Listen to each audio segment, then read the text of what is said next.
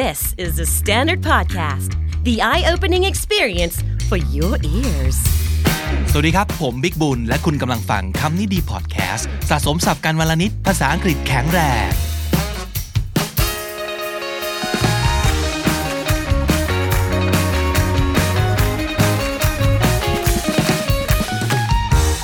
วันนี้จะพูดถึงอีกคำหนึ่งที่ผมเองพูดบ่อยมากเลยนะครับ ในรายการนี้ก็คือคำว่าเก่ง นะครับคำว่าเก่งเนี่ยเป็นคำที่สำหรับผมเนี่ยมัน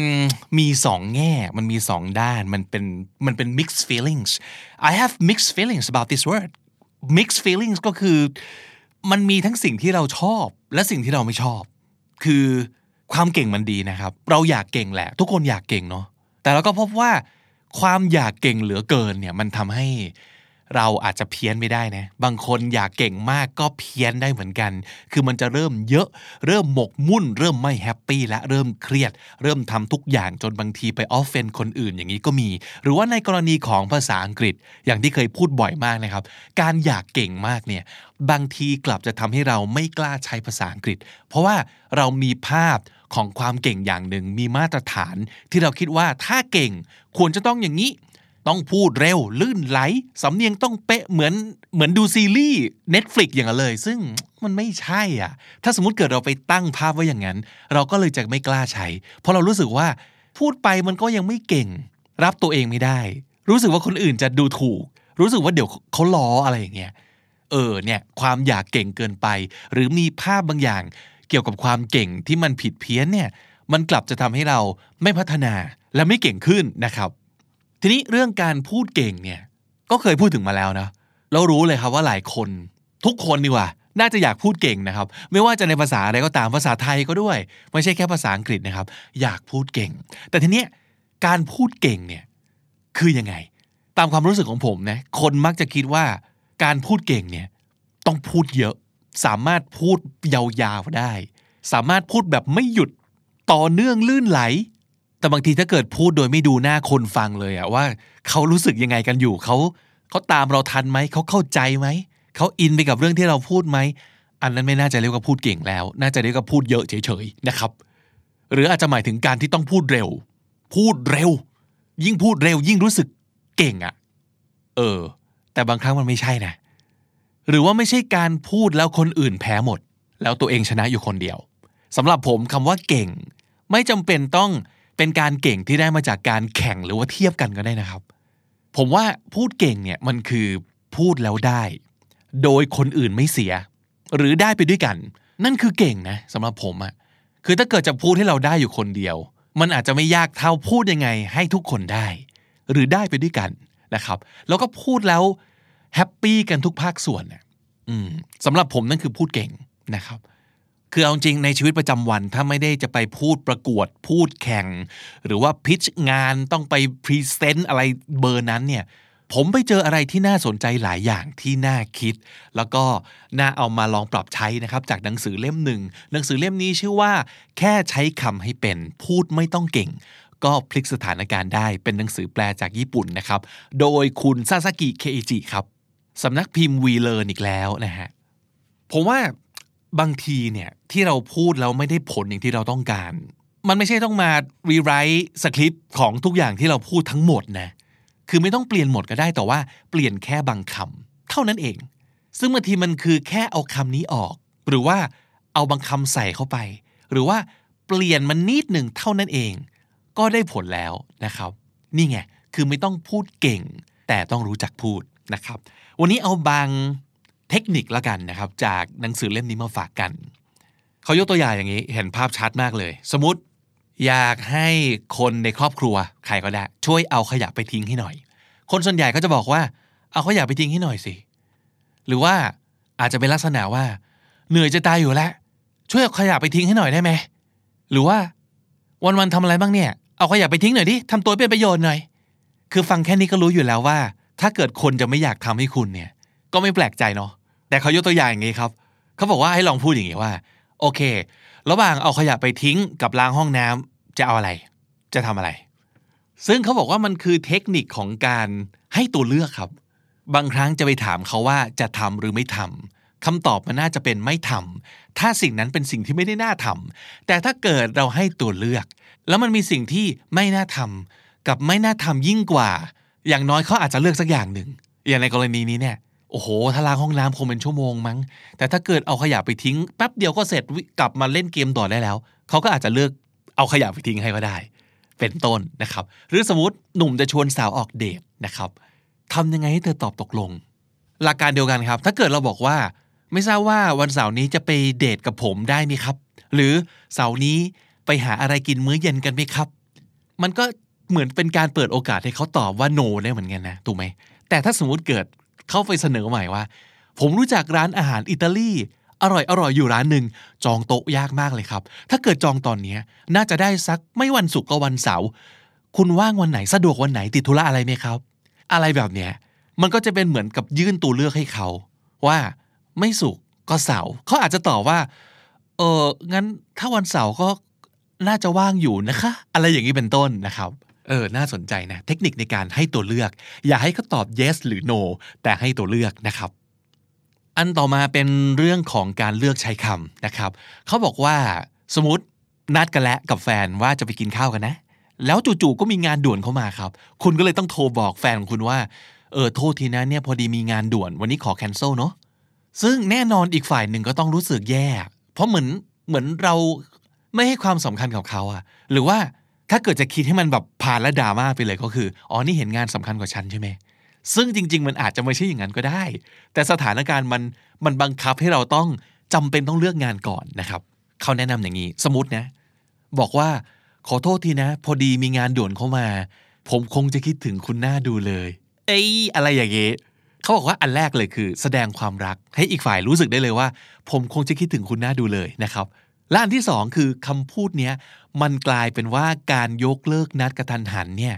มันกลายเป็นอุปสรรคที่กระตุ้นให้เกิดความคิดถึงกัน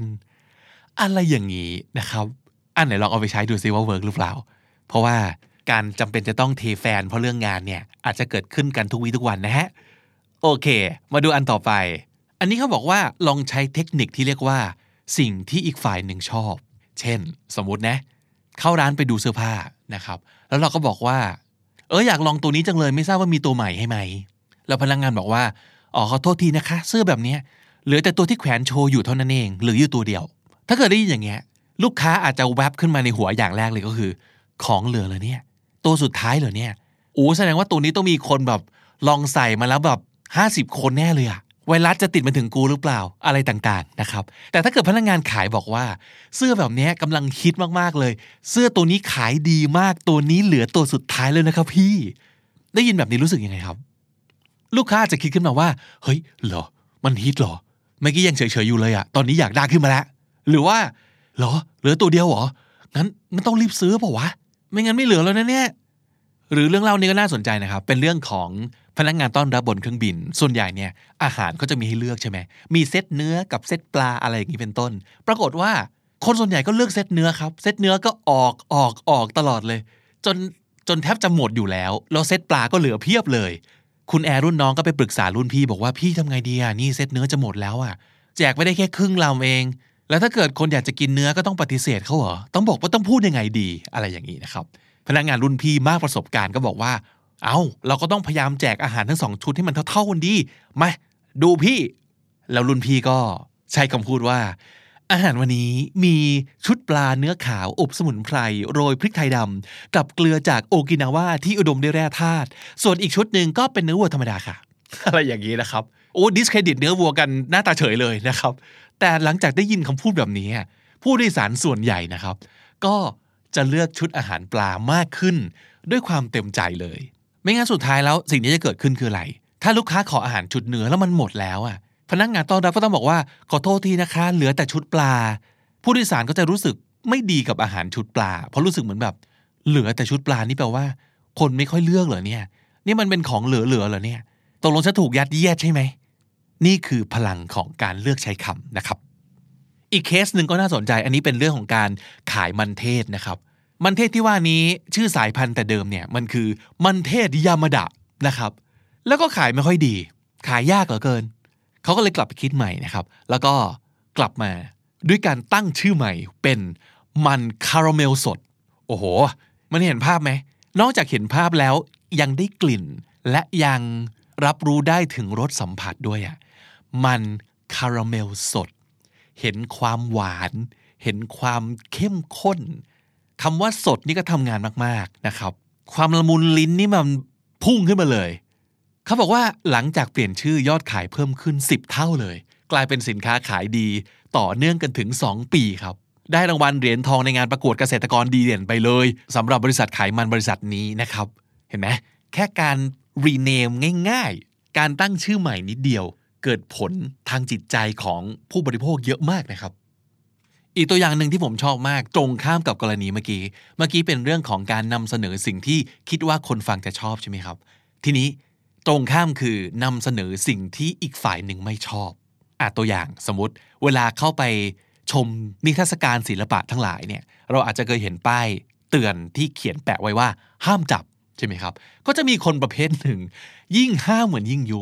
ยิ่งบอกห้ามจับนี่คือกูอยากจับที่สุดเลยอะแล้วที่สุดแล้วก็จะมีคนกลุ่มหนึ่งซึ่งไม่แคร์จับอยู่ดีอะไรอย่างนี้เป็นต้นนะครับ แต่ทีนี้ใช้เทคนิคนี้สิ่งที่อีกฝ่ายไม่น่าจะชอบ เขาเลยเขียนป้ายใหม่ นอกจากจะบอกว่าห้ามจับ เขาเขียนว่า ห้ามจับ เพราะลงน้ำยาเคลือบไว้ พอเตือนแบบนี้ผู้เข้าชมงานก็จะรู้สึกว่าแบบเออไม่อยากจับอะหนึ่งไม่อยากให้มือเลอะน้ำยา ถูกไหมครับ และสองมัน มันเป็นอันตรายหรือเปล่าอะก็ไม่รู้ มันฟังดูเป็นสารเคมีอะนี่ไง มันเป็นสิ่งที่เขาไม่ชอบ เพราะฉะนั้นไม่ต้องไม่ต้องเหนื่อยห้ามเลยครับ บอกแค่นี้เขาก็ไม่จับแล้ว อย่างนี้เป็นต้นนะครับ อีกอันหนึ่งก็ดีครับ เป็นเรื่องของคุณลูกค้าที่เข้าไปกินอาหารในร้าน แล้วก็ปล่อยให้คุณลูกคุณหลานวิ่งเล่นกันแบบตามสบาย คุณแม่ก็นั่งเมาส์ คุณพ่อก็นั่งคุยกัน ทางร้านอาหารก็กลุ้มใจว่า ไม่รู้จะทำยังไงดี รบกวนลูกค้าคนอื่น เกะกะการทำงานของพนักงาน ก็เลยเดินเข้าไปหากลุ่มคุณแม่ แล้วก็บอกว่าคุณลูกค้าช่วยพาเด็กๆกลับมานั่งที่เดิมได้ไหมคะเพราะว่ากำลังรบกวนลูกค้าท่านอื่นอยู่นะครับบรรดาคุณแม่ก็เงยหน้าขึ้นมา ฟังนิดนึง แล้วก็กลับไปคุยกันใหม่ ยังไม่สนใจอะไรทั้งสิ้นนะครับพอกลับไปเล่าให้ผู้จัดการฟังว่าเนี่ยไปขอแล้วเขาก็ไม่ยอมอะไม่ดมดูแลลูกให้เลยอะผู้จัดการก็เลยบอกว่ามา เดี๋ยวพี่จัดการให้ เดี๋ยวพี่จะสาธิตให้ดูนะครับ คุณผู้จัดการก็เลยเดินเข้าไป หากลุ่มคุณแม่ แล้วก็บอกว่า ตอนนี้ทางร้านกำลังเสิร์ฟอาหารร้อนอยู่ ถ้าพนักงานเดินชนเด็กอาหารอาจจะหกลวกเอาได้ ช่วยกรุณาบอกให้เด็ก ๆ กลับมานั่งที่ก่อนได้ไหมครับ อ่าทันใดนั้นบรรดาคุณแม่ก็รีบซัมมอนคุณลูกทั้งหมดให้กลับมานั่งที่โต๊ะทันที เพราะว่าอะไร เพราะว่าพวกเธอก็ย่อมไม่อยากให้ลูกโดนอาหารร้อนลวกอยู่แล้วใช่ไหมครับ นั่นแหละคือเทคนิคของการนำเสนอสิ่งที่อีกฝ่ายหนึ่งไม่น่าจะชอบ อันนี้ work มากกับการพยายามห้ามอะไรสักอย่างนะครับ อีกเคสหนึ่งผมก็ชอบมากเลยนะครับ ในร้านหนังสือเนี่ยหลายๆ คนอาจจะเคยเห็นว่ามีป้ายเขียนอยู่ว่า การขโมยหนังสือเป็นการกระทำที่ผิดกฎหมายเคยเห็นใช่ไหมครับ แล้วถามว่าขโมยขโจรใส่ใจไหมกับคำห้ามนี้ ไม่ใส่ใจ ไม่กลัวเลยสักนิดเดียว หนังสือก็ยังถูกขโมยอยู่เรื่อยไปนะครับ ผู้จัดการร้านก็ทำยังไงดีนะ ก็เลยมานั่งเปลี่ยนข้อความในป้ายเตือน เขียนใหม่เลยครับว่า ทางร้านจับโจรขโมยหนังสือได้ก็เพราะลูกค้าทุกท่าน ขอบพระคุณที่ให้ความร่วมมือ โอ้โห ข้อความนี้ส่งผลให้การขโมยหนังสือลดลงอย่างหวบห้าบเลย เพราะว่าในความคิดของหัวขโมยมันคือแบบเอาเฮ้ยมันมีคนโดนจับได้แล้วว่า อย่าเสี่ยงดีกว่า ไปขโมยร้านอื่นดีกว่า อย่างน้อยนะครับ ประมาณนี้ เออเจ๋งนี่นะ เปลี่ยนคำพูดนิดนึง เติมคำพูดลงไปอีกนิดเดียวเท่านั้นเองได้ผลทันทีนะครับ อันนี้ผมก็ชอบหลาย ๆ คนอาจจะลองไปปรับใช้นะฮะเป็นเรื่องของการนัดพนักงานมาประชุม ปัญหาคือนัดยากนัดเย็นเหลือเกิน บอกว่าจะมาประชุมแต่ก็เทกัน จะทำยังไงดีนะให้ทุกคนมาเข้าร่วมประชุมกันอย่างพร้อมเพรียงสักทีคนที่เป็นคนนัดเนี่ยจากที่เคยส่งข้อความมาประมาณว่า รบกวนทุกท่านเข้าประชุมด้วยค่ะ หรือไม่รู้หลาย ๆ ที่อาจจะมีมาตรการที่ hardcore กว่านี้ เช่น กรุณาแสดงจิตสำนึกด้วยว่าคุณควรจะต้องทำหน้าที่อะไรอย่างเงี้ยซึ่งถามว่ามันจะได้ผลไหม คือคนไม่ใส่ใจ คนไม่มีจิตสำนึกที่ว่านี่ยังไงก็ไม่มา คนโดดประชุมก็จะโดดประชุมเรื่อยไป ทั้ง ๆ ที่เป็นหน้าที่ของคนเหล่านี้ว่าควรจะเข้ามาประชุม แต่ก็ไม่มา เพราะฉะนั้นจะไปพูดถึงเรื่องจิตสำนึกอะไรพวกนี้ไม่ได้ผลละครับ คนที่เป็นคนนัดหมายเนี่ยเลยเปลี่ยนข้อความในการนัดประชุมใหม่ เธอเขียนลงไปในอีเมลแบบนี้ครับ ในวันประชุมจะเลือกอาหารเป็นข้าวหน้าเนื้อย่าง หรือข้าวหน้าหมูชุบแป้งทอดดีคะเท่านั้นแหละครับ ปกติทุกคนตอบอีเมลช้ามาก บางคนไม่ตอบ แต่คราวนี้ทุกคนส่งอีเมลกลับมาเร็วมากเลย แม้แต่สมาชิกที่ไม่เคยเข้าประชุมเลยสักครั้งยังตอบอีเมลกลับมาครับว่า ผมขอข้าวหน้าเนื้อย่างนะครับ เห็นไหม กลับไปที่เรื่องของเทคนิคการอย่าให้เขา say yes หรือ no แต่ให้ตัวเลือกเขาเลยครับ ว่าคุณจะเลือกอะไร A หรือ B กหรือขอ 1 หรือ 2 อีกอย่างหนึ่งเขาบอกว่าเป็นการใช้เทคนิคอยากเป็นที่ยอมรับนะครับเขายกตัวอย่างอย่างนี้ครับ คุณชิโมดะยาสุโกะวงเล็บนามสมุดนะครับ ประสบปัญหาหลานชายวัยสามขวบ ไม่ยอมให้เธอจูงมือข้ามถนน ทุกครั้งเลยเธอก็จะบอกว่าจับมือป้าไว้มันอันตราย แต่ไม่ว่าจะพูดยังไงจะไม้อ่อนไม้แข็งหลานชายก็จะไม่ท่าเดียว ไม่ยอมให้จับมือทั้งสิ้น ซึ่งพอกลับมานึกดูแล้วเนี่ย เด็กชายในวัยสามขวบอาจจะมีความรู้สึกว่า ไม่อยากให้ใครทำตัวเหมือนกับว่าเขาเป็นเด็กอะทั้งทั้งที่เขาก็ยังเป็นเด็กอยู่จริงๆเนาะแต่มันดูไม่เท่แล้วอะโอ้โห ต้องให้คุณป้าจูงมือข้ามถนนอะไรอย่างนี้ คุณชิโมดะยาสุโกะก็เลยใช้วิธีใหม่ครับ เปลี่ยนคำพูดนิดเดียวเอง เธอบอกว่า เนี่ย ป้าไม่กล้าข้ามถนนนะช่วยจูงมือป้าข้ามถนนได้ไหมครับ โอ้เท่านั้นแหละครับ หลานชายวัยสามขวบก็ยืดอกขึ้นมา คว้ามือคุณป้าอย่างอาจหาร แล้วก็จูงมือคุณป้า เดินข้ามถนนไปอย่างสุดแมน นี่คือเทคนิคของการอยากเป็นที่ยอมรับทำให้หลานชายรู้สึกว่าตัวเองได้รับการยอมรับได้รับความไว้ใจจากคุณป้า ยอมเป็นฝ่ายจูงมือคุณป้า และในทางกลับกันคุณป้าก็ได้จูงมือหลานชาย ข้ามถนนไปอย่างปลอดภัยนั่นเอง นี่คือพลังของถ้อยคำนะครับ คล้ายๆกันกับเคสนี้ครับ ลูกสาวอยากจะให้คุณพ่อออกกำลังกายบ้าง แต่คุณพ่อก็ไม่ยอมออกกำลังกายสักที ผลตรวจสุขภาพก็ไม่ค่อยดี ไม่รู้จะทำยังไงนะครับ คุณลูกก็เลยเปลี่ยนวิธีอย่างนี้ แทนที่จะบอกว่าคุณพ่อออกกำลังกายบ้างสิก็เปลี่ยนเป็นบอกว่า เนี่ยพ่อหนูว่าจะไปวิ่งตอนกลางคืนนะ แต่หนูไม่กล้าไปคนเดียวอะพ่อไปวิ่งเป็นเพื่อนหน่อยสิอันนี้เขาเรียกว่าเป็นเทคนิคทำกันเป็นทีมครับ ส่วนหนึ่งผมว่าคุณพ่อก็จะได้รู้สึกดีด้วยที่ว่าได้ไปดูแลลูกสาว แต่อีกส่วนหนึ่งคือการได้เป็นส่วนหนึ่งของการทำอะไรร่วมกัน มันก็อาจจะสามารถชักจูงให้คน เริ่มต้นพฤติกรรมอะไรบางอย่างได้เช่นเดียวกัน สุดท้ายฝากเคสนี้แล้วกันนะครับ น่าสนใจมาก คุณทักดะเอรินามสมมติอีกแล้วนะครับ เข้ารับการสอบสัมภาษณ์รอบสุดท้ายในบริษัทที่เธอฝันไว้ แต่ปรากฏว่าสถานการณ์ไม่ได้ราบรื่นอย่างที่คิดครับ มีหนึ่งในกรรมการสอบสัมภาษณ์รู้สึกว่า เธอตอบคำถามได้ดีเกินไป เขาเลยพูดขึ้นมาว่า ก็พูดจาฉะฉานดีนะ นี่เตรียมคำตอบมาล่วงหน้าหรือเปล่า ซึ่งคุณทักดะอิริก็ใจหล่นวูบเลยนะครับ เพราะว่าก็จริงครับคำถามทั้งหมดเธอท่องจำมาจริง ๆ และกรรมการก็คงรู้สึกผิดสังเกตก็เลยพูดขึ้นมา บรรยากาศเงียบไปขณะหนึ่ง แต่ในที่สุดแล้วเธอก็บอกว่า ไม่ใช่เลย ดิฉันแค่ตื่นเต้นค่ะ แต่ไม่เพียงเท่านั้นครับ คุณทักดะเอริยังแสดงความรู้สึกที่เกิดขึ้น ตอนสัมภาษณ์ออกไปตรงๆว่า เนี่ย หัวใจดิฉันเต้นรัว มือก็สั่นด้วย แปลกใจมากเลยที่เหงื่อออกเยอะขนาดนี้ พอได้ยินอย่างนั้นกรรมการสอบสัมภาษณ์ก็เลย ยิ้มออกมาครับ คุณทักดะเอริก็อธิบายต่อว่า ดิฉันเนี่ยเคยทำงานพิเศษเป็นครูสอนพิเศษ ก็เลยชินกับการพูดต่อหน้าคนจำนวนมาก แต่นี่เป็นครั้งแรกที่ได้สอบสัมภาษณ์งานรอบสุดท้าย ความจริงแล้วที่ดิฉันพูดเสียงดังเนี่ยก็เพื่อปกปิดอาการเสียงสั่น แล้วก็พยายามตอบคำถามอย่างเต็มที่ค่ะ การขยายความตรงนี้แหละครับ ที่ชนะใจกรรมการ คือถ้าเกิดตอบแค่ว่า ดิฉันตื่นเต้นค่ะ เธอคงจะไม่สามารถนำเสนอตัวเองได้ดีถึงขนาดนี้การสัมภาษณ์ก็อาจจะกลายเป็นการพูดคุยเรื่องทั่ว ๆ ไป แล้วก็จบลงไปอย่าง เจือนๆซึมๆ และสุดท้ายก็คงไม่ได้งาน แต่การใช้โอกาสนี้ในการแสดงความเป็นตัวตนของตัวเอง และบอกความรู้สึกอย่างแท้จริงออกมา